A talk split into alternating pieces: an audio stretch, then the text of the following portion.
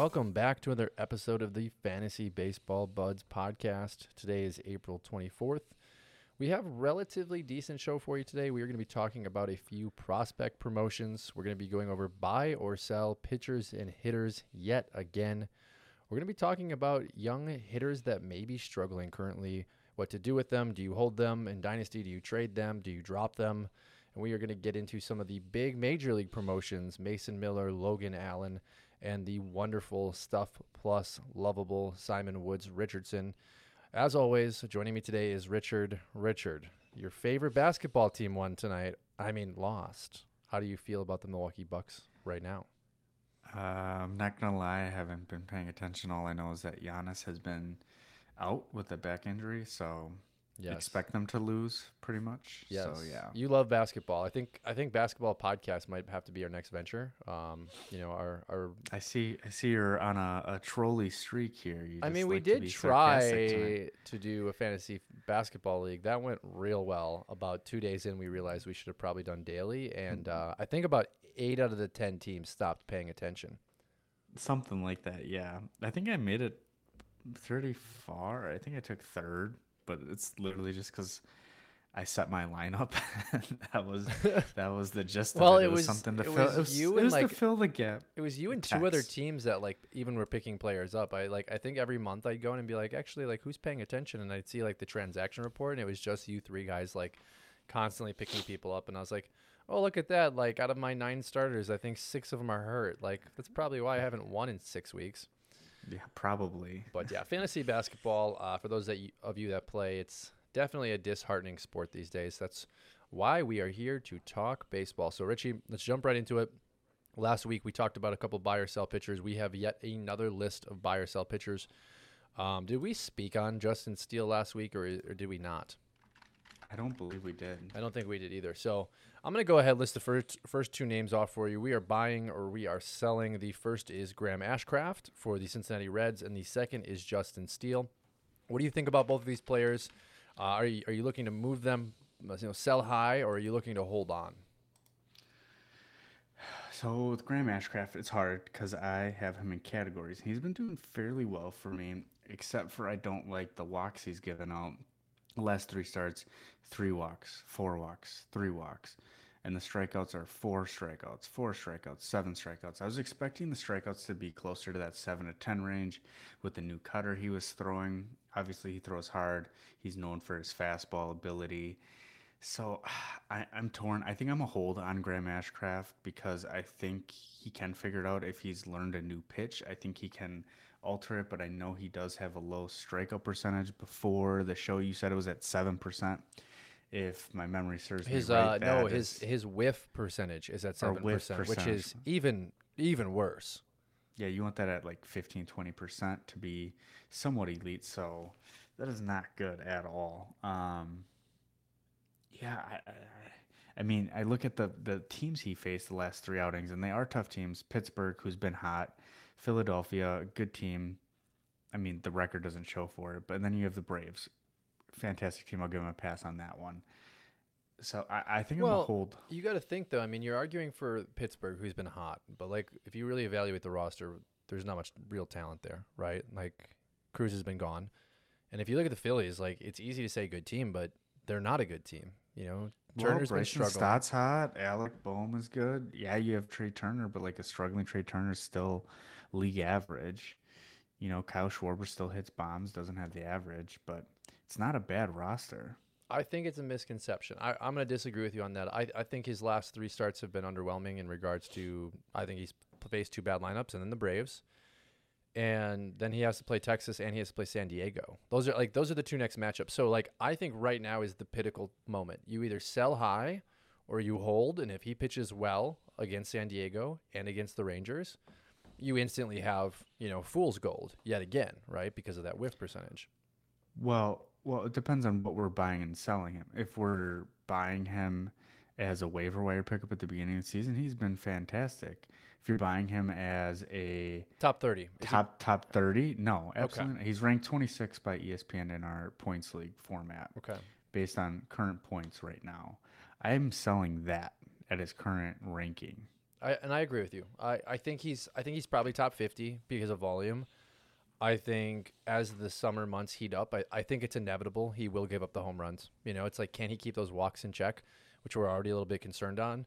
If you're continuing to walk players and you're also giving up home runs, we're going to see that ERA shoot right back up to 4. Like, I think that's realistic. If he can end the year with a 3.75, I think you've gotten a very useful player. Problem is, it's like the Reds, right? You have the Brewers, the Cardinals, you have a good Cubs team, and now you have a hot Pirates team. It's like the Reds could be the worst team in this division. Yeah, absolutely. The Pirates have been shocking me. I did not see that coming whatsoever. Yeah, I don't think anyone did. I mean, they're playing good baseball. You know, like, it's early. I don't expect for any of this to continue. They'll probably finish second last in the division, but let's move on to Justin Steele, who, very similar, has performed very well. Did have 1-4 walk performance. That was against the Rangers on April 8th. But so far, he is dominating. 3-0, 24 Ks, 1.44 ERA with a .88 whip. Is this breakout that we saw at the end of last season, is this real or is this not real? I'm selling him as I think he's ranked 10th overall in ESPN for pitchers. I'm selling that for sure. I am buying he's better than what he was drafted to be. I'm looking at his numbers, just the underlying numbers. He's got a 200 BABIP, which is way below league average. So the hits will continue to rise and his whip will get higher. And I'm just looking at his left on base percentage, 89%. That's the highest it's ever been. He's closer to that 70 to 80 range. I expect that to fall. His strikeout rate, 8 per 9. That's okay. It's not great. So, I mean, he does walk a decent amount. He's at walking the least amount of batters he's ever have at 2.88 per 9 when he's used to 3 and 4. So maybe he's got the command down. I have yet to actually watch any of his starts this year. So, I mean, we were talking off the air before too. I'm one of the ones, I look at the numbers, but I also like to watch how a pitcher pitches. You can see where the catcher frames up, and is the pitch anywhere close to where they set up? Yeah, it could be a strike, but if a catcher is setting up down and away and it goes middle and the hitter just doesn't swing at it, yeah, he got a strike, but does he actually command that pitch? And that's one of the things I like to watch when I'm watching these pitchers. So I'm selling him as a draft day value. I am selling him as a top 10 pitcher. Yeah, I think there's a shot Steele could be top 30 this year. I think he induces good ground balls. I think ultimately he's shown you that he can go 6 innings, so you have the win possibility, you have the quality start possibility. My big concern, and this is dating back to when he was a streamable option in August of last year, has just been the competition. If you just look at the 4 opponents he's had this year so far, Milwaukee April 1st, Texas April 8th, challenging opponent, not going to discredit that. Dodgers April 14th, again, challenging opponent. Oakland April 19th. You know, let's just be honest, the Oakland A's are a minor league team at this point. But then you look back on his season last year. I'm going to go dating August because I don't have September numbers for him. Some reason MajorLeagueBaseball.com does not give that, so thank you for that. We have Milwaukee, Washington, Miami. Those are 5 very bad teams at the end of last year. San Francisco, 6. Philly, there's your first good team. Baltimore, we'll give that a good team. Milwaukee, Cincinnati, Pittsburgh. So if you're catching on here, he essentially has had 4 tough opponents out of his last 12 opponents. I am really concerned that what he has had is kind of the Hunter Green effect from the end of 2022, which is you're just beating up on bad teams. I think we need to see at least another month before we can comfortably say, hey, like, he's trending towards top 30 this season. And his next opponent on Tuesday is the Padres. Tatis is back. Soto's in the lineup. Machado's there. Bogarts is there. I would expect for this to be his first non-quality start. Yeah, that'll be interesting to watch. I guess I didn't realize how horrible of teams he faced at the end of the year. I just pulled up the 2022 game logs for him while you were talking. And in July, he faced Philadelphia on July 22nd, went 5 innings, only 1 earned run, 4 walks, 2 strikeouts, so not terrible. Then he had the San Francisco Giants on July 28th, went 3 2/3, but had 6 strikeouts, 1 walk, no earned run. So he did pretty decent against some tougher competition. I'm not saying the Giants are world beaters, but they were middle of the pack last year for sure. Well, then you really have to look at the August, because August Miami, he went 4 2/3, no runs, 10 Ks. Didn't even get through 5 innings. And they faced Washington, got 6 innings, 2 runs, 9 Ks. Go ahead and Washington again. God, he got lucky at the end of last year. 5 Ks, 6 innings again, no runs. Then he went up against Milwaukee. Again, 6 innings, 2 hits, no runs, 9 Ks. And then he finished off the year yet again at Milwaukee, 5 1/3, 1 run, 6 Ks. He's just been beating up on bad lineups. You know, like I need to see him face the Padres. You know, I need to see him face the Mets, the Braves. Like he needs to go through. If he faces the Padres now, he might do okay because every single one of them is cold besides Xander Bogaerts. So I want to see him face a hot team like the Baltimore Orioles or Tampa Bay Rays. Yeah. No, I mean, I'd love to see that. But I guess ultimately, if there are people in your league looking to buy pitching right now and you can sell a Justin Steele, I think Pablo Lopez is a name that was really hot to start the year and has cooled off, obviously, of 2 bad starts in a row. If you can flip Justin Steele for Pablo Lopez, would you do that? Give up Justin Steele for Pablo Lopez? Yes, I would do that. In a heartbeat, right? Yep. Well, let's move on. Our next player on this list is Pablo's teammate. We have the immaculate Joe Ryan, who has been absolutely dominant so far. Richie, are you buying or selling the Joe Ryan experience? Yeah, I love myself some Joe Ryan. I tried to acquire him in our Dynasty League before the draft. Jackson, who owns him, was too savvy and wouldn't let me get him. I was fully buying the breakout for Joe Ryan. He came from the Tampa Bay Rays organization, and they just do great with their pitching. I think he takes a step forward in his walk. I'm trying to pull up the numbers here while I'm stalling, but I was expecting him to take a step forward with his walk percentage this year. So far, he's done phenomenal in his 4 starts, only 4 walks in his 4 starts. That was my big concern for him. It was never the strikeout ability. He's already got 2 10 strikeout performances against the Yankees and the Astros, so it's not like he's doing it up against bad teams. I am fully in on Joe Ryan. I buy him as at least top 15, top 20, and I could easily see him maybe pushing into that top 10 if he gets the volume. Yeah, I think I'm liking what I'm seeing from Joe Ryan. I don't think you can sell with the potential upside that you just mentioned. I think he's realistically going to be low 20s, mid-20s. I think we're going to see some regression at some point, and I say that because the fastball doesn't have that velocity that we're really looking for. 92, 93 is really what he's sitting at, and yes, it shows. It shows higher. He has, you know, moderate extension, but when you talk about extension, it's nothing that's jumping off the page, and that's also a concern for me. But again, summer months. Like I want to see what happens when things, you know, warm up in the Midwest.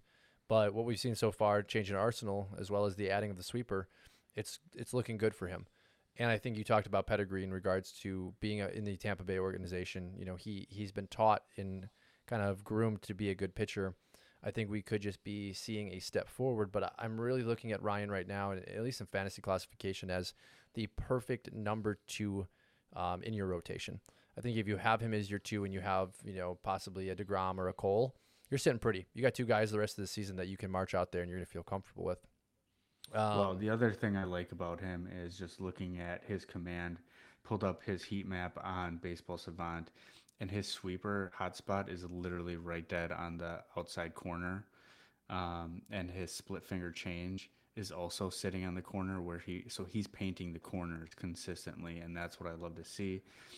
It looks like he ditched his curveball. He also got rid of his year? He also got rid of his traditional change and went with the splitter. His splitter actually had higher spin rate than it should have. So he's made 2 massive adjustments. I mean, he's throwing 2 put away pitches that he didn't have last year, and they're successful, as you just talked about with that heat map. That's and huge. He's commanding it, yeah. That just doesn't happen. Yeah. He's at that age. He's at that 26 age that we love. Yep. Well, missed the train on that one, didn't we? Well, Mr. Joe Ryan, nice to know you now that you'll be rostered for the next 4 years.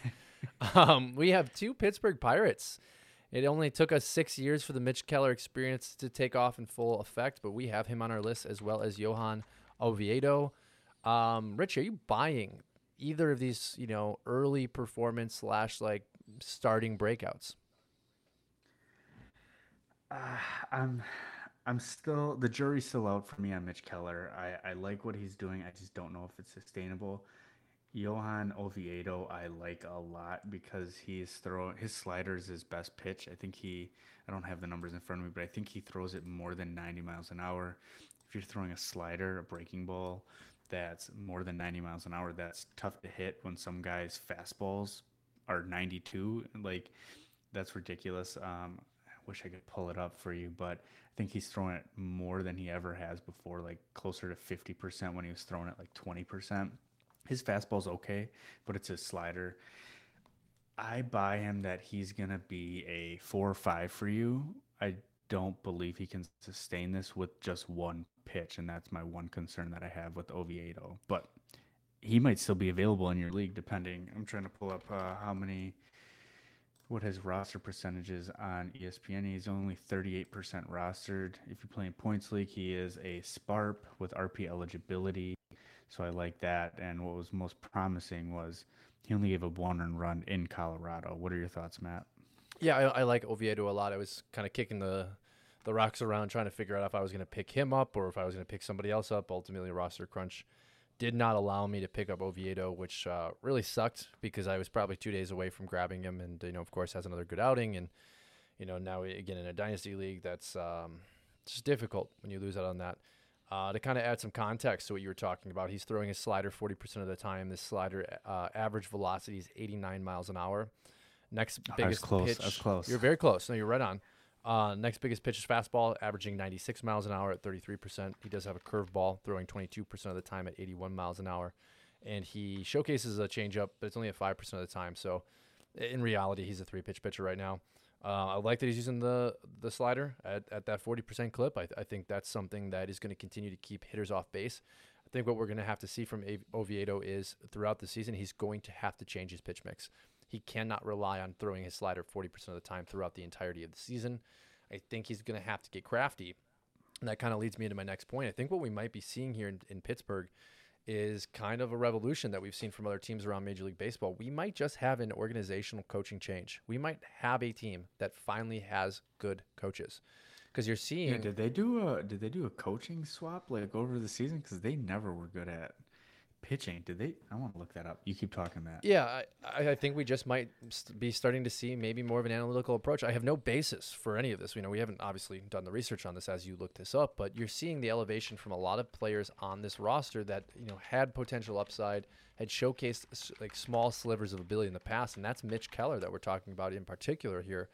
And I'm not buying Keller per se, but I think if there were to be a time when he started to become consistent, it may be this season, as he's already showcasing, you know, usability. Now, he is a 6-pitch pitcher as well. So when you talk about Keller, he has a lot of different things he can throw at you. And I think as he continues to get deeper and deeper in his major league career, he'll start to understand where his pitch mix really lies and how to be most effective. I think the big problem with him in the past was been fastball, location, walks, ultimately leading to him not being able to get to those secondary pitches. But I do think Oviedo probably is the biggest sell or the biggest buy high here. And if you have him, I don't think there's enough value to sell him at the moment. I think you are holding with the hope that you have found, you know, potentially a top 50, maybe a top 40 pitcher that you can roll out out the rest of the season. Richie, what do we have on Pittsburgh Pirates coaching staff? It sounds like they still have the same staff. The thing what I'm seeing is looks like they did a pitching swap at end of 2021, so maybe it just took an extra year for them to get things rolling.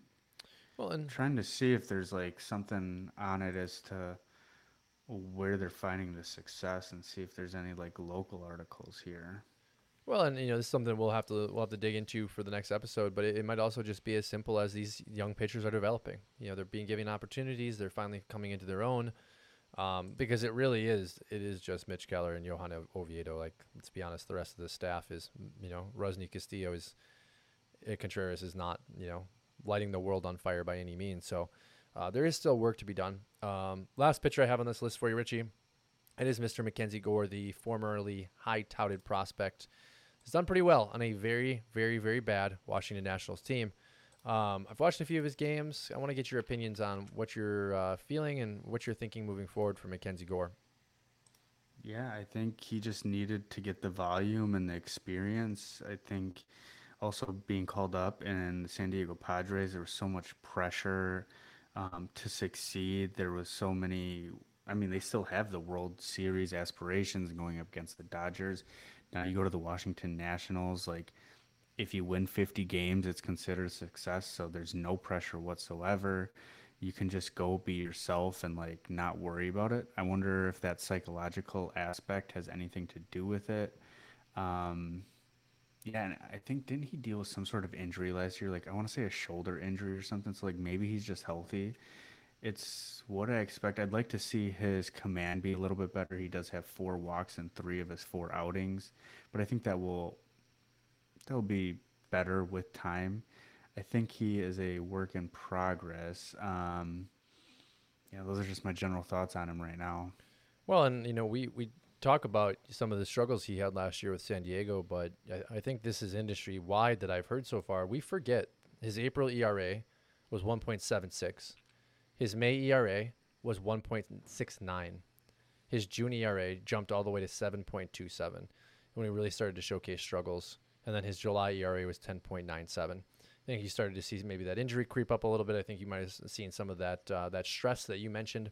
But he had a solid stretch here where he was facing Cleveland, Chicago, Pittsburgh, San Francisco, Pittsburgh. So easier teams, let's be honest. And then Cincinnati twice in April and Atlanta, and putting up strikeout numbers. He had 10 strikeouts against Cincinnati in 5 innings on April 27th of 2022. You look at his outing versus Pittsburgh, May 29th, 7 innings, no runs, 9 strikeouts. He has showcased the ability to go out and beat bad teams. And then you kind of pull the string where he starts facing moderately decent teams. Last year, he had Colorado in San Diego, gave up 6 runs in 2 1/3 innings. Yikes. He had 8 runs against the Giants team last year, July 10th. That was in 3 1/3 innings. So he also has showcased blow-ups. And I think what we're seeing with Mackenzie Gore is the perfect kind of profile for an individual that if he continues down the path that he's on now, there is a pretty projectable path to what I'm seeing, at least in my fantasy experience now, of a dominant pitcher. It could be 2 years away. It could be 3 years away. If you remember Cliff Lee, it took him almost till the age of 30 to break out and become a really dominant lefty. We talk about that a lot. We have our prime age range where we think players start to really come into their own, which is 26 or 27. And for lefties, it's usually a year or 2 years later. So, you know, I think if you have Mackenzie Gore right now in Dynasty, you're absolutely holding. I think if you don't have Mackenzie Gore right now is the time before we start to see maybe even evolution in his game this season to go out and get him. You know, hopefully we're talking about this breakout and we're not thinking about injuries coming to the equation. Obviously a big concern throughout his career has been injury. So that's our list of pitchers for buy or sell. We have some hitters now. Well, before we get to hitters, I did find an article by Sports Illustrated based on the Pirates. And surprise, surprise, their pitching coach, Marin, I can't see what his last name is. It was in this article before, Marin something. Pretty much they looked at the numbers and the analytics, and surprise, surprise, they realized that most of their pitchers' best pitches were off-speed breaking ball pitches, and so they decided that they wanted them to start leaning on them more. So it's not only Oviedo, they have Will Crow throwing more, Vince Velasquez throwing more of his stuff, Roansy Contreras relying on his slider more. I don't see anything about Mitch Keller, but I do know from previous podcasts and just my prior knowledge, he introduced a cutter in spring training that's been helping him out. This article's paragraphs long that goes in and on, so I just skimmed through it, but yeah, ultimately they didn't want them to rely on it as heavily like Oviedo is, but to incorporate it more, and it's obviously led to some success. Well, and again, you know, it can be slight changes, and I think we're going to see that, and we're going to need to see, you know, as we are coming up on, you know, almost 4 weeks through Major League Baseball now, we're going to need to see some adjustments from the Pittsburgh pitchers as the hitters start to make adjustments. So I think kudos to their pitching staff and their pitching coach as well for making those adjustments. But, you know, before we get too ahead of ourselves, we need to see them at least put in half a seasons of work before we can start really buying into this and trying to go out and acquire individuals like this. So With that being said, Richie, we are going to jump into hitters. We have our first name, which is a catching dynamite hitter. That's Jonah Heim. You picked him up in our Dynasty League. What do you think of Jonah Heim so far? Are you buying? Are you selling? What do you like? Oh, he's hot right now. I like that. And I need somebody for my cool Alejandro Kirk, who's done nothing for me. I am buying Jonah Heim for the next month until Mitch Garver gets back. Jonah Heim has always delivered in spurts. His biggest thing was he never had full-time playing time. Somebody who was only going to play twice a week, maybe three times if you were lucky, but always had the power. I'm just looking at his numbers. His BABIP's at 333 when it's a career close to 250. So he's obviously overproducing there. His walk rate, strikeout rate are about averages. He's slugging more than he ever has, which is evident with his 4 home runs that he has in just 64 plate appearances. But if you're hurting at catcher, definitely ride the hot train of Jonah Heim, at least for the next month, I would say. Yeah, Jonah's been really nice, and a guy that's been a backup a lot, especially the last couple of years, and really kind of pulled the William Contreras ability where he's able to go out and provide while being a backup. Next name on our list, Yandy Diaz. Big time change in launch angle, finally tapping into some of that power. This might be the year we finally see Yandy Diaz hit 20 home runs. Are you buying or are you selling the early power from Yandy Diaz? If he keeps his launch angle up, I am buying. He's always had hard hit numbers, but just like Christian Yelich, when he was struggling, couldn't get the ball in the air. As soon as he increased that launch angle, he took off. I think the same thing can happen with Yandy Diaz. Is just, can he consistently keep it that way? And that's the big question mark for me. You heard it here, folks. 2023 American League MVP, Yandy Diaz. No, but seriously. That'd be crazy. That'd be a prediction for sure. I think there is absolute value there. It's just, as you said, it's can he stick to the new mechanics? Can he stick to the new change in bat path? And as he changes launch angle, does he continue to keep that exit velo? And does he continue to be a contact hitter? A lot of things that we need to see that Christian Yelich was able to still do and execute properly. Can Yandy do it is the question. I think we need to see at least a couple more weeks, maybe a month or two, before I really start getting excited about Yandy Diaz. Definitely, though, if he's on the waiver wire and you have someone to drop, I think he's worth, just with his utility alone, being a guy that has multiple position eligibility picking up. A few weeks ago, I missed out on him in our categories league by literally less than an hour. And that's the worst feeling when it's just like regular pickups. It's not waivers or fab, is when you're like, okay, I'm ready to go pick up a guy, see if he's available.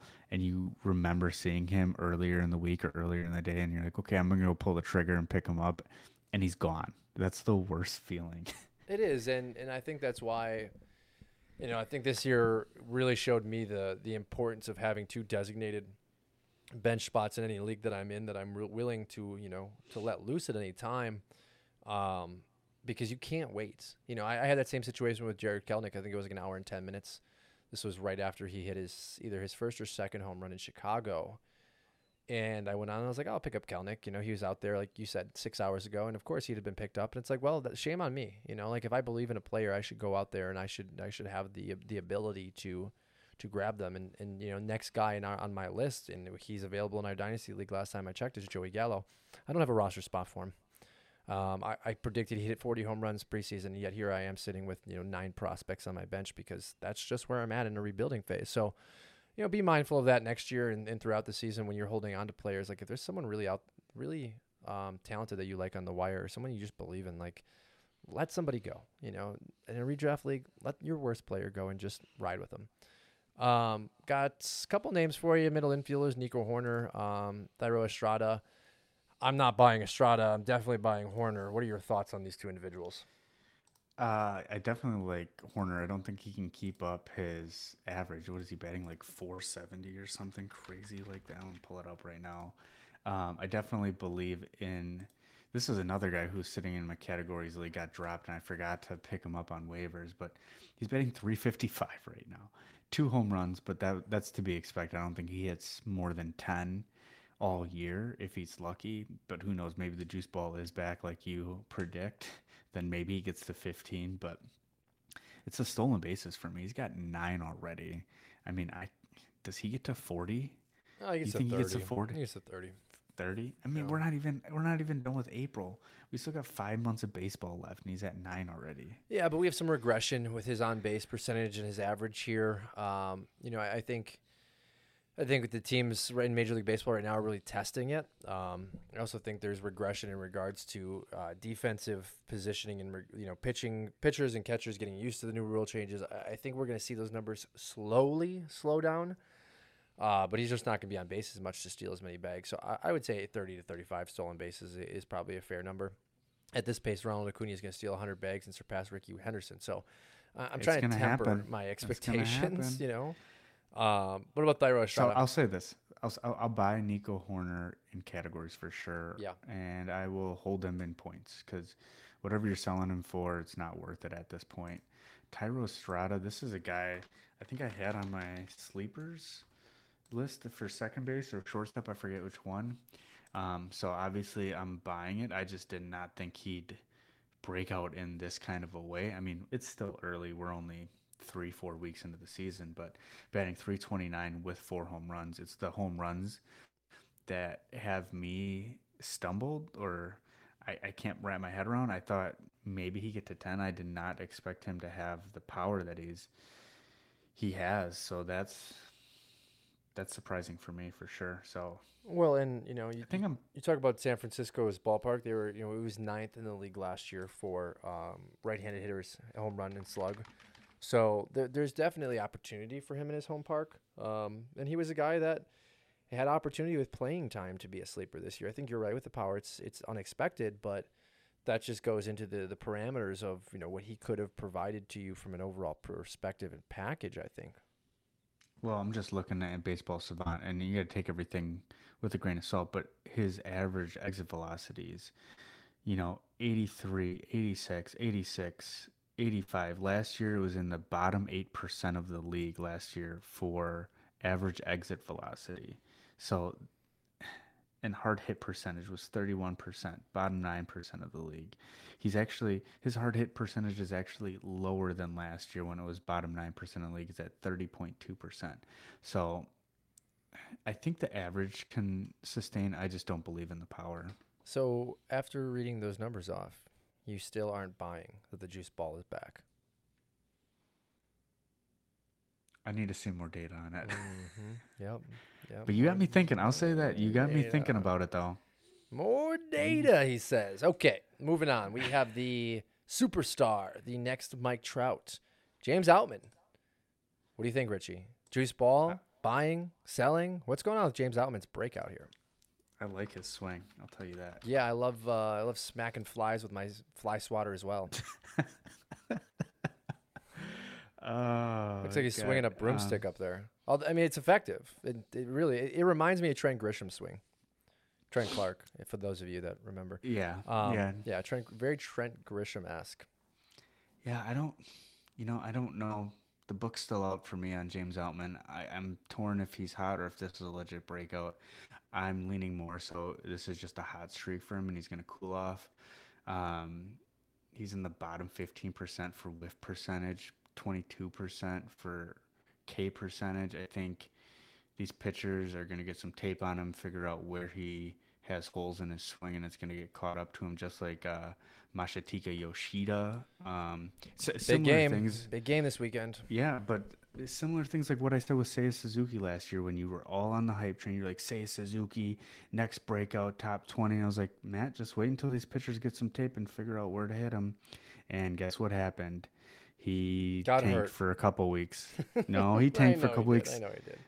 And then he kind of struggled. He had a up and down, but I mean, he did okay, but he wasn't an all-star like he showed in April. And I kind of have the same feeling with James Outman and Masataka Yoshida. I can't even say his name, but you know who I'm talking about. I mean, the power for sure is legit. Yeah, I don't know. That's my general thoughts on it right now.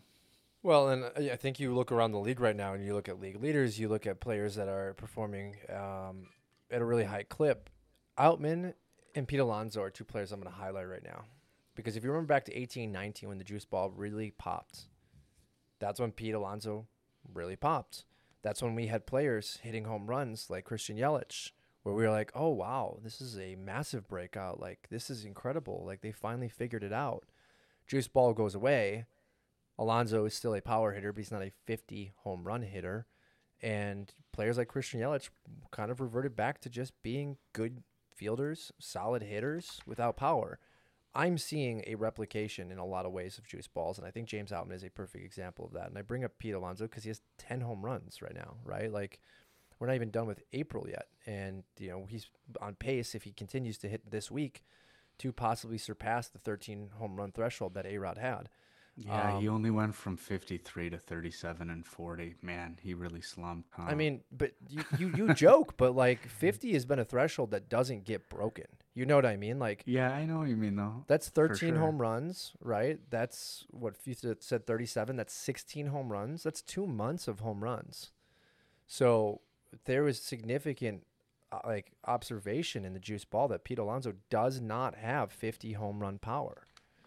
And he's on a 60 home run pace right now. 68 run. Yeah. 68 home run pace Correct. Right now. So I like Pete Alonso. I'm not saying Pete Alonso is not a good player, right? Pete Alonso has prodigious power, whether the ball is juiced or not juiced. There's no question about that. But I think James Outman and what I've seen from his swing, especially the home runs he hit in Wrigley, some of those balls are just fly balls, and they absolutely jumped off the bat. Just be mindful of this, everyone. You know, if you have James Outman right now, I would be selling, and I'd be selling at a high rate. I'd be trying to acquire, I think, a guy like Nick Castellanos right now is a perfect one. You know, he's awesome when the ball is juiced. And hitting 300 right now for Philly. Harper will be back within a matter of weeks. So next on the list, Brandon Marsh, Brent Rooker, Josh Lowe. What do you think, Richie? Yeah, I think these are hot streaks, at least for Josh Lowe and Brent Rooker. Jared Kelnick, I believe it. I believe the drive line that he did. His swing looks different from previous years. I saw one of his home runs the other night. It was high and inside, and I think that was where he struggled with. And he just kept his hands in and swung with his hips, and it just like it popped off the bat. Actually, it wasn't a home run. I think it was a double, but he smoked it. So, yeah, I like what I see from Jared Kelnick. If you can try to buy low on him, I mean, or buy high on him, I should say. I would be trying to get me all the shares of Jared Kelnick. I think he could easily be top 30, if not top 15 outfielders this time next year. Yeah, same. I think out of these four names, Jared Kelnick is probably the only one I'm really looking at as someone that I'm interested in. And, you know, back-to-back days with a home run. Had another one today. Had a home run yesterday as well as Saturday. So he's continuing to perform, batting .319, 10 runs, 13 RBIs, has stolen 3 bases as well. You know, he's still a young player, so he still has some of that youthful energy in him where he's going to go out and possibly get you 15 stolen bases this season. But I think the other 3 names that we mentioned, Brandon Marsh, could be a useful player, could be a guy that if you're really, really shallow in outfield depth, you know, you kind of have to use as your third outfielder. Brent Rooker obviously is going to showcase a little bit of power, but he's going to really hurt you with the average.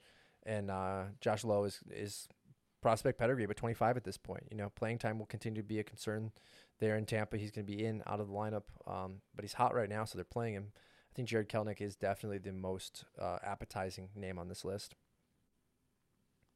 Moving on, we are going to go into some young, struggling major league hitters. These all were prospects with high pedigrees, and sadly I own most of them in our dynasty league. So Richie, I'm going to kick it off with a couple of Detroit Tigers, Spencer Torkelson and Riley Greene. What are you thinking so far? Are you dropping these players in dynasty? Are you going out and pursuing these players in dynasty? In redraft leagues, I have to assume you have moved on. Yeah, redraft, I dropped Riley Greene. He just wasn't getting the job done for me. Spencer Torkelson, if I'll be honest, I haven't been paying too much attention to him this year other than I know he's not doing so hot, 216. I don't know, is it time to – you're probably a better one to answer this because you have him and you've been – had your eye on him under a microscope. So I guess the better question is, are you buying or are you selling or are you holding in Dynasty? Because you would know way better about both of these guys than me. Riley Greene's hard. You know, he doesn't project to have high upside power. He is more of a counting stats projectable player. He had the projection of a 300 hitter. His swing is just so lofty. I'm deeply concerned about Riley Greene. I think there needs to be a swing change for Riley Greene if he's ever to tap into his original prospect pedigree. And he's just on a terrible team. I mean, this Detroit Tigers team is flat out awful. And it's because neither Greene or Torkelson has come up and done what they were expected to do. Torkelson, on the other hand, I love all the mechanics. I think he's, I can't tell if he's in his own head. I can't tell if he's overmatched. I can't tell if, you know, if he can't get to the outside of the plate. He does everything I want him to do. He just doesn't perform. I think Torkelson's a guy where May, June, July, August, it could be a month where it just completely snaps and everything gets figured out and he's off and running. I do not feel the same thing about Riley Greene. I genuinely think Riley Greene may be a missed prospect and could very well be like a Kelnick where in a year or two he brings it all together because he's still relatively young. Problem is this team is bad, and I also do not believe in their ability to develop amateur players at this point. Talk about Casey Myers, Tarek Skubal, Matt Manning, you know, the list of pitchers goes on. You talk about Riley Greene, Torkelson, Akil Baddoo. Like, they just haven't been able to take any of this raw talent and really do anything with it. So really concerned not only about Greene and Torkelson, but the Detroit Tigers organization. I think at this point, Riley Greene Dynasty Leagues, if there's an outfielder on the wire that you're, you know, single A, even double A that you really like, it might be time to move on. Torkelson, I would really encourage people to at least hold on through June. And if we're not seeing the breakout by maybe the end of June, it might be time to move on from Torkelson. But you just got to be mindful. You know, Jared Kelnick has proven if you are patient, there are certain prospects that just take a little time, and you don't want to be the guy that dropped Spencer Torkelson for him to turn into a 280, 30 home run hitter. The problem is counting stats for him too. How great can you be on a team that is that bad? Yeah, that's tough. A couple more names for you, Richie. Oscar Colas for the Chicago White Sox, Anthony Volpe, and Miguel Vargas for the Dodgers. Obviously, Volpe, a Yankee. Couple names, two I like, one I don't. What are you feeling about these three guys? What's your projection moving forward, rest of season, and then Dynasty? Yeah, Oscar Colas, I don't like at all. He seems to be struggling. He started out okay and then has since fallen off. I think the book's just out on him. Anthony Volpe, he just seems, I don't know if he's pressing. He just seems like he's trying too hard, being aggressive when he should be walking and waiting for the pitch. I do like watching him. I'm getting frustrated with not seeing the results from him and just the Yankees as an organization in general. I'm worried about these guys for sure. Yeah, Miguel Vargas, I think his wrist isn't right, or pinky, whatever he fractured, and they just let him stay out there and like start swinging through it. I don't think he's right. So I have concerns over all three of these guys. I'm assuming you like Anthony Volpe out of this group. Yeah, I have no concerns with Volpe. I don't mind the slow start. It was something again that I've talked about, you know, in past weeks. I expected. I think he showcased the ability to hit the ball with authority. He's shown good exit velo. He's shown pretty good defense. He's shown his speed on the base path. Like, he's the type of guy where come July, come August, you're going to look at his stats and you'll be like, oh, he's hitting 250. And then you'll be like, oh, he's hitting 260 now. He's just going to start performing. This is what Volpe has done at every level. He struggled and then he figured it out. It's no question. He's in the major leagues now, you know. But Oscar Colas, I've never, ever, ever thought he was going to be anything. Even when he was playing overseas before he signed his minor league / major league contract with the White Sox, I think whatever Asian league he was playing, he was hitting like 250, showcasing a little bit of power while he was also pitching. People forget about that. He was a two-way player. But just not sold on Colas. If I've got him in Dynasty Leagues, he's already dropped, which because I don't, because I never believed in him. But if you own him, drop him. He's garbage. Miguel Vargas, he's trash. I was shocked. Did Oscar Colas ever do to you? He's just trash. If you can't hit over 250 in an Asian league, what are you doing in the major leagues? I'm more insulted that prospect analysis was people were touting him as being anything more than what he is, which is a fourth utility outfielder who can. Oh God, I love when defense. You get fired up. Miguel, so passionate. Miguel Vargas, definitely not selling, not buying either at this moment. I need to see a little bit more. My concern with Vargas is the team he's on, being a Dodger.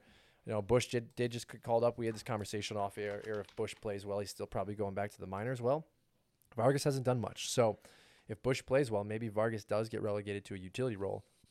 But ultimately, I think Vargas and his ability to hit 300 throughout the minor leagues, his ability to be versatile on defense is going to get him playing time just hard with the Dodgers. He had his opportunity to be the opening day second baseman. He hasn't really performed, much like Volpe, but they don't have it as much invested in Vargas as the Yankees have in Volpe, and that's kind of what scares me, as well as having so much depth in that organization. Vargas has got to start figuring it out before the job's gone, you know, and I think that could be sooner than later. But definitely Anthony Volpe out of this list is who I'm most excited about. Yeah, we'll see. Time will tell. All right, we got our minor league promotions, which was, you know, so very easy for you to find today as you were searching through where to actually get the transaction notes. But we have some names for you. I'm sure we've probably missed some guys, but if we've missed guys, it's probably because we don't care about them. So first and foremost, we have Mason Miller, the second coming of Kanye West or the Messiah. I'm obviously not a big believer in Mason Miller. You are. So kind of talk to us about Mason Miller. Yeah, I just love his fastball. I love his command. He reminds me of Hunter Green light, but actually can control where his fastball is going. The one thing I don't like is his injury history and his lack of volume. That's the only thing that really concerns me with him, and the fact that he plays for the Oakland Athletics and probably will never get a win. And depending on how careful they are with him, he may never see a quality start. But if you are in categories, he will give you good ratios, good strikeout numbers, good ERA, good whip. I do firmly believe in all of that. Dynasty, absolute buy. I don't know about this year, but the years moving forward, I do expect this Oakland Athletics team to be better with their prospects coming up. Hopefully give him some run support and some better defense behind him. Yeah, I mean, the dude pumps 102 consistently and can control where it's going for the most part. He does have a cutter, which is okay, and then a slider, which I think is great. You disagree, but he also has a changeup, but he almost never throws it. So maybe he develops that. We'll see. Yeah, this is a shout-out to the Welsh, who is one of the podcasters in obviously the fantasy world and someone that you and I listen to. Shout out to the Welsh for talking about how Mason Miller has metal screws in his elbow. I love to hear that from my prospects that I have on the rise. I'm selling Mason Miller after about 3 or 4 starts in Major League and Dynasty. I do not think the velocity is going to be able to be held up. 102 just, it's not realistic. You know, and I had said to you when he got called up, my concern was his fastball is straight as an arrow. It has great pitch plus stuff metrics. It looks great. He is, I think, facing Trout and Ohtani tonight. Is that correct? No, he pitches tomorrow. Okay, on Tuesday. Tomorrow. We're recording on Monday. I'm gonna go out there and shout out a big what would we call this, a bold prediction that Trout and Ohtani have a combined 3 home runs off Mason Miller tomorrow. God, I really hope you're wrong, because when you're so fired up about something, I really want you to be wrong. Just the simple fact of rubbing it in your face. Hey, listen, I want to see a generational talent. And 102 is amazing. And I watched the start that he had just the other day, and I wasn't impressed. I think he's a reliever. I think at the end of the day, if this kid can stick in the major leagues, he's a dominant shutdown reliever. But when it comes to throwing a fastball 102 miles an hour, there are 2 people right now that have been able to do it, one of which is hurt every single year, and that's Jacob deGrom. The other is Hunter Green, and he's like 23 years old. So there has not been a track record of pitchers that can just do this regularly. And Verlander, back in the day, was a guy that could do that. But again, he had the longevity and the track record from college to his minor league career. Mason Miller does not. I think it was 96 innings between college and minor league baseball when the year he was drafted in 2021. That's the most he's pitched. So we're projecting, if Miller can stay healthy, 100, 115 innings from the Oakland A's organization allowing him to go. I just I can't buy it yet. And his slider wasn't terrible. You were right. Like it, there is something there. I just don't know that he has developed his pitch mix as well as his arsenal with his lack of innings pitched in the minor leagues. And he's going to be developing that at the major league level. Tomorrow's the real test. If he does really well against the A's, I think I'm going to come to more of a neutral ground, or excuse me, the Angels. But I'm telling you, I think Ohtani and Trout absolutely take him to the woodshed. I think it's a bloodbath tomorrow. And if I'm wrong, you're going to get a text that said, you know, hey, you might have been right, and you know, maybe I slipped into a different reality. Next name. It'll be interesting. It'll be a good game to watch. You know, it's power versus power, and we saw Ohtani versus Trout in the World Baseball Classic. Like this is going to be, if he gets two turns in this batting order, which I think is the most he'll get, this will be four really good at bats for Ohtani and Trout twice around. Yeah, I'm excited to watch it one way or the other. Whether I'm right, you're right. Either way, it's gonna. This is why you watch baseball. This is why you play fantasy for stuff like this, to see, is this kid for real? Is he one of three people who can pump 102 and be successful, regardless of injury or whatnot? Like, will he be pitching in May or June? Who knows? But to actually go out and see it happen against two of the best baseball players, like, that's what I love to see. So I'm not starting him for obvious reasons, because he doesn't have the track record, but just the upside, if he does stay healthy and can command 3+ pitches, it's exciting one way or the other, regardless of how you feel about him. And I fully agree with you. And I will be watching that game tomorrow for exactly those reasons, because you just don't get to watch many of these guys do what he can do. How often can you say, I'm excited to watch somebody on the Oakland Athletics? I haven't been able to say that since Matt Chapman was over there. Yeah, that is very true, especially with what Sean Murphy has done to me in the past few years. Okay, well, the next name we have on this list, I'm actually going to do a little exercise with you after we talk about him. This is Logan Allen, promoted to the major leagues. Had his first start on Sunday, 6 innings, 8 Ks, if I remember correctly, 1 run. Fastball velocity sits at about 93. Has really good extension, something that's different from Joe Ryan, which we talked about earlier. So that extension is going to ultimately lead to a fastball that's a little more deceptive. It's going to look and feel a little faster than 93. Richie, what do you think about Allen? What do you project? I do love me some Logan Allen. I like that he's got control over most of his pitches. I think his slider's pretty dirty. I don't like his fastball. I mean, there's the extension, the deception, but I think major league hitters can get a hold of that. He did face the Miami Marlins, so I'm not terribly impressed with that. I'm also concerned, is he going to stay in the rotation long term? Tristan McKenzie's injured. Aaron Savali's injured. I think he could be better. But you also have Tanner Bibee, who's nipping at the butt. You got Gavin Williams, who I think are both better than Logan Allen. I just think Logan Allen is more seasoned. He's older. He's more ready for the majors than Tanner Bibee. I think he had a few walks in his last start, Tanner Bibee, that is. I'm trying to pull it up now. He got, there was a really nice article in the Cleveland Post. 5 walks for Tanner Bibee. He got squeezed really hard in that game, supposedly. I didn't watch it. I don't have any highlights. Like, but bad ump calling? It was just a really tight, small zone, which makes sense because Bybee's not a guy that has ever had issues with the control. So when I saw that, I was like, okay, that makes a little bit more sense. He gave up runs. Like, it was a rough outing for him. I think they're very comparable. I think Bibee and the Allen, you know, like the Williams and Espino are their arm talents. Like, Williams has the chance. Bibee can pump 100 now. Or he 99. Can, but like he's I think he's probably comparable to Kirby, right? Like, I think Kirby's better. Okay. I think Kirby's better, but I think Bybee's probably more similar to Kirby. Whereas Williams, he has frontline, you know, Hunter Brown type stuff. And Espino has, you know, elite upside if he can ever figure out how to stay healthy. But rank those pitchers for me. Rank the organizational prospects for the Guardians, you know, from 1 to 4 in terms of like what you see and who you'd rather have. Ooh. Daniel Espino's last because he can't stay healthy and he's injured yet again.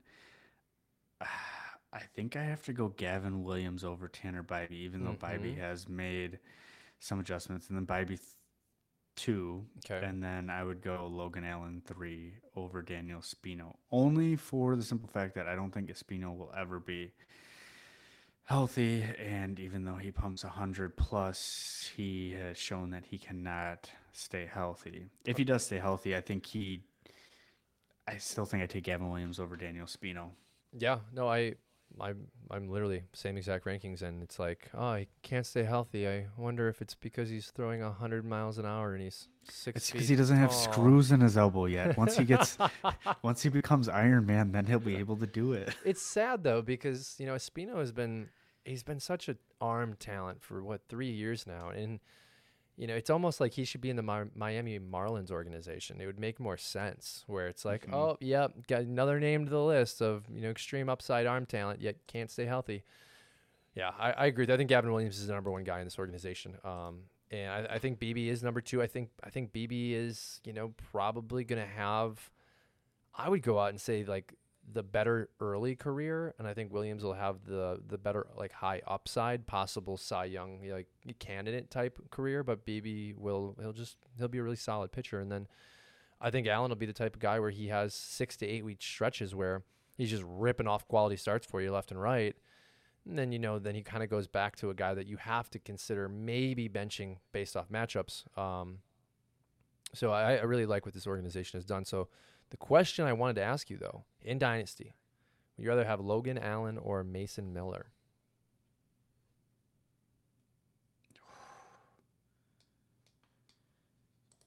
Yeah, I think I know your answer. I think it's Logan Allen. I know it's Logan Allen. Yep. And I think you're right. Mason Miller has higher upside, but has a much lower floor. He's riskier. He's riskier for sure. Yeah. But if Mason Miller, I mean, like, I don't want to.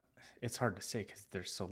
But like you said, I mean, he throws as fast as Jacob DeGrom. That's probably his highest ceiling. I'm not saying he could be Jacob DeGrom, but like, the pieces are there if he can put everything together. But I don't see it happening. Well, and yeah, I don't think Logan Allen could ever be as good as Jacob DeGrom. No. I think the best you see is him as your number 3-4 starter. I don't think you see anything better than that.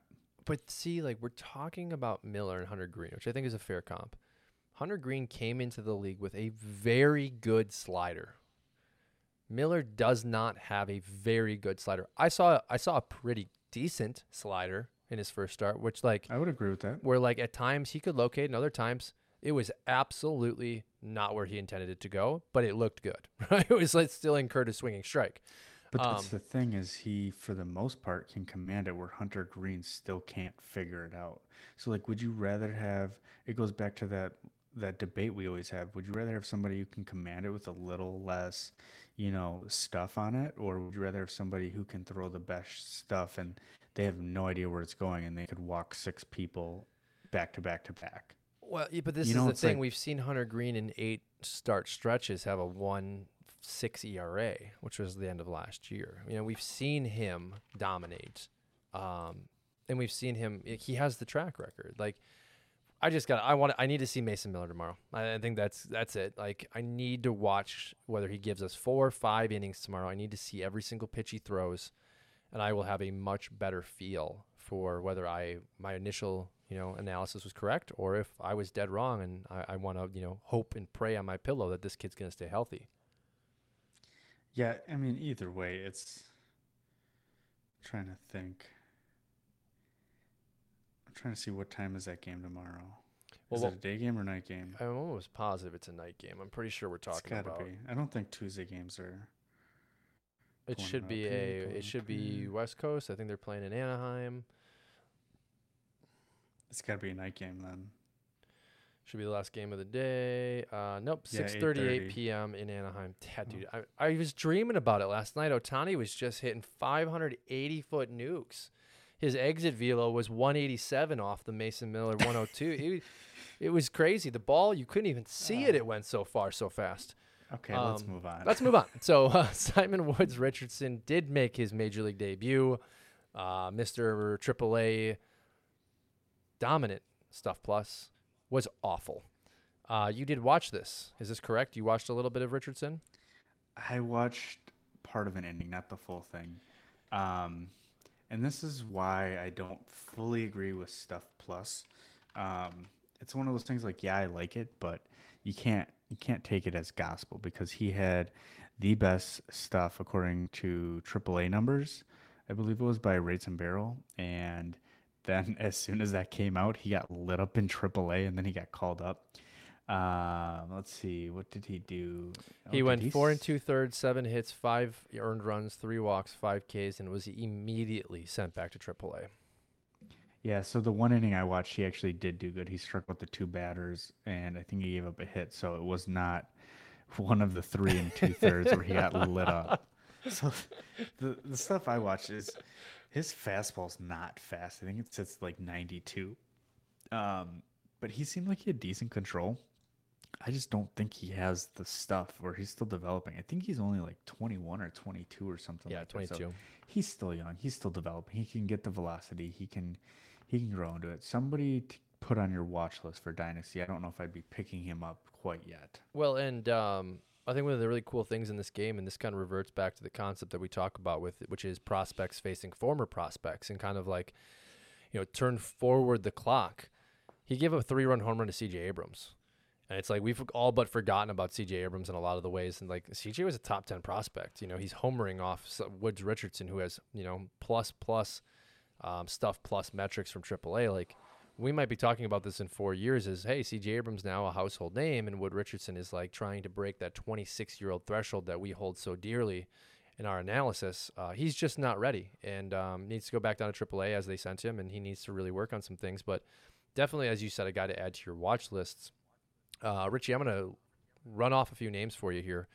I'm going to save the last name for our last conversation of the night, but Michael McGreevy to AAA promotion, Andrew Abbott to AAA promotion, Lyon Richardson to AA. I'm actually not familiar with Lyon Richardson. So McGreevy and Richardson, talk to me a little bit about these promotions and kind of go in depth on what you like about McGreevy and Richardson. Yeah, Michael McGreevy, he is a right-handed pitcher for the St. Louis Cardinals, was in AA. He was their 2021 first-round draft pick, 18th overall. He's got average stuff according to MLB, 50 grade fastball, 50 grade curve, 55 slider, 45 changeup, 55 control. So pretty much average around the board. What he did in AAA so far across 3 starts, 18 2/3. Only 1 walk, 16 strikeouts, whip at .96. So that's what earned him a call up to AAA. What's interesting is, does he do well enough at AAA to help the Cardinals and their awful pitching staff that they have going on this year? That's the one thing. I'm going to keep an eye and see how he does in AAA. I expect a little bit regression, just because he doesn't seem like he has one of those put away pitches at 70 or 80 grades by the scouts. So that's one of a wait and see kind of things, but he is a first round talent, so can't put that past him, just 2 years removed. And then the other guy, Andrew Abbott, I think we talked about last podcast, but he's been dominating AA. It was only a matter of time before he moves to AAA. I think he's got an outstanding curveball, if I'm not mistaken. That's his put away pitch. Is that right, Matt? Plus slider. Curveball as well, moderate changeup, 92, 93 fastball. Okay. So Lyon Richardson, also for the Cincinnati Reds, he's getting promoted to AA. He was their second round selection in 2018. Doesn't get the greatest grades on his stuff, 45 across the board with a 55 slider, but in his 3 starts so far, he's gone 9 innings with 18 strikeouts to only 1 walk with a .67 whip. So clearly was too dominant for that league. He didn't pitch at all in 2022, so I'm trying to see what was his injury or what. Yeah, he had Tommy John surgery at the end of 2021, so he missed all of 2022. It's because his fastball sits around 98. Yeah, well, I was going to say, you're talking about a 23-year-old in single A, you know, like.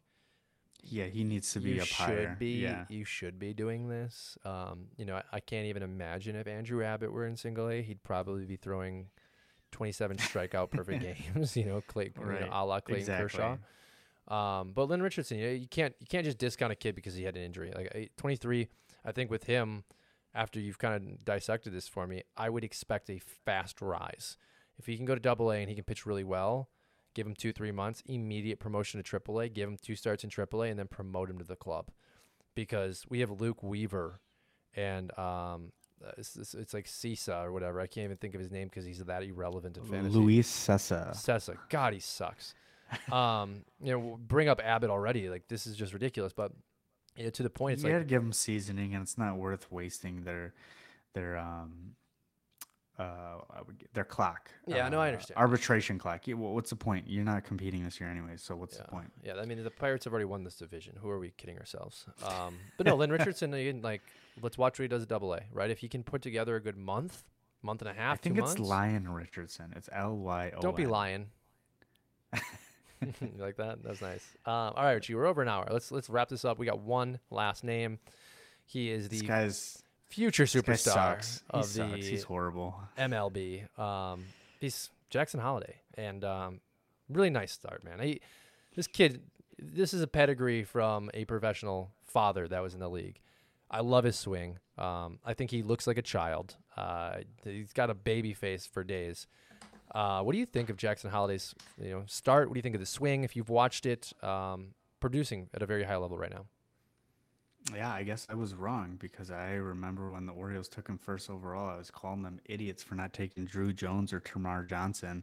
But looks like I was the wrong one, and that's probably why I'm not in baseball scouting. But no, yeah, he was always known for his hit tool and not so much his power. He does have 2 home runs this year, so that's nice to see in the limited play time. Both opposite field. Yeah, that's the one thing I'll be watching is can he put some weight on his frame there and develop that power a little bit more. He's only 19, so I remember when I was 19, I was a skinny kid too, and I put on some weight. You've always been a chunker, don't lie. Not from just donuts and beer either. No, he has a frame. Yeah, but no, yeah. He's good. He has a projectable frame. I think when I watch him, I see flashes of what Bryce Terang could have been and just never was. When Terang was drafted, the idea was that he would come in and he hit first contact player with speed and good defense. And that's exactly what Jackson Holiday was presented as. But Jackson Holiday came in and started hitting immediately. And I think his projectable frame goes to the concept that you just said. It's like, can he add weight? Well, I'm going to lean on his father, who is like 6'4", 240, Mr. Hulk himself. But he didn't have a baby face. I don't know. If you actually look at a young Matt Holliday, he had kind of like a thick baby face. Right. But I am very excited for Jackson Holiday, promoted to High A. This will be another good test for him. I think we could see Jackson Holiday in Double-A by the end of this year. With kind of the preseason hype next year of will he break camp, which I don't think he will. I think he needs at least, 2-3 months in the minor leagues next year. We have a lot of projecting to still do, and he has to perform. But 2 really nice opposite field home runs this year, really good contact skills, good with the glove. And, he's just got to hit puberty. That's all he's got to do left. Yeah, Matt Holliday does not have a baby face. He used to. He's like 48 years old now, Richie. Probably like 45. Well, but these photos look like he's late 20s, early 30s. He still looks young. If you watch the video when Jackson was drafted, you'd be like, which one of these guys is actually getting drafted? You'd be like, the guy on the couch that's yoked out of his mind, he's 18 years old. I'm like, I can believe it. Maybe a cycle of steroids aged him a little bit. He's got gray in his beard. Yeah, this guy. I'm 13. Was the greatest meme of all time. From the Benchwarmers movie. Yes. Here's my ID. Last name I actually want to talk to you about. It's not on our list, and it has nothing to do with promotions. Is Termarr Johnson? I texted you off the side this week about Termarr. He had his first minor league hit. He is back from the injury. Absolutely beautiful swing. You roster him in Dynasty, so I kind of wanted to see what you're projecting for him rest of season. He is an A-ball as well. What are your thoughts on Termarr Johnson? I just want him to stay healthy. Okay. All right. No, I love this kid. I did a little bit of studying up on him when he was possibly scouted to be number 1 overall in the draft. And plus, second base is so thin, so... that drew extra attention for me. He does get a 70 grade hit tool by MLB and a 60 grade power. So if those come to fruition, we're hopefully maybe the next Jose Altuve. That is a very lofty expectation, and I don't think we see him for at least 2-3 years. I'm hoping he can at least bat above 300 with maybe 10 to 15 home runs and get to, I think he's in low A. I think he can get, hopefully can get to high A by midseason and maybe get to double A by the end of the season. But I think realistically he ends at high A at some point this year. Yeah, I love that. I think what we'll see is a more exciting, entertaining version of Luis Arias. I think that's hopefully what Pittsburgh got in him. You know, like you said, 10, 15 home runs. He just doesn't showcase the power right now because he's a shorter individual, and his swing. He's only 18. He's 19. You gotta. He's almost able to go out and drink at the bar. He's got a couple of years left until that ID passes. But I am 21 on a piece of paper. Yes, let me in. I play Major League Baseball. I have lots of money. The swing's great, but it's not a power swing. It's definitely a contact swing. You know, he has a couple of years, obviously, in the minor leagues still to develop. Maybe that changes. Maybe he grows into a little power. Maybe he grows into the body. But I think what you're seeing is elite back-to-ball skills with a great swing. And Pittsburgh's going to have a guy that should bat top of the order, hit 300. And like you said, 10, 15 home runs, I think, as of right now, is the ceiling. We could see that grow. And then Druw Jones, last guy kind of in this draft class that we really liked, just absolutely abysmal. You have said your concerns are that this labrum injury may cause rust and residual effects with the bat. I'm actually starting to believe what you said. He's just not ready yet. He's very rusty. We'll kind of check back in on Termarr Johnson and Druw Jones as the season continues. Termarr Johnson turns 19 on June 11th, Matt. Yeah, so it's not June 13th. What are you talking about? No, it's Juneteenth. Two more months. Okay, you were right. You won't be right about Mason Miller, but you were right about this one. All right, everyone. If I'm wrong about him, I'm wrong about him. Yeah, that's how I feel. So might as well get excited about how you feel, right? So we're going to have... And I'll trade him to you for Spencer Torkelson. And I'll trade him to Tanner for Spencer Strider. Yeah, good luck with that. All right, everyone. That wraps us. We are over the hour mark right now. Hope this was entertaining for you. Hope you stuck around. We will catch you next Wednesday.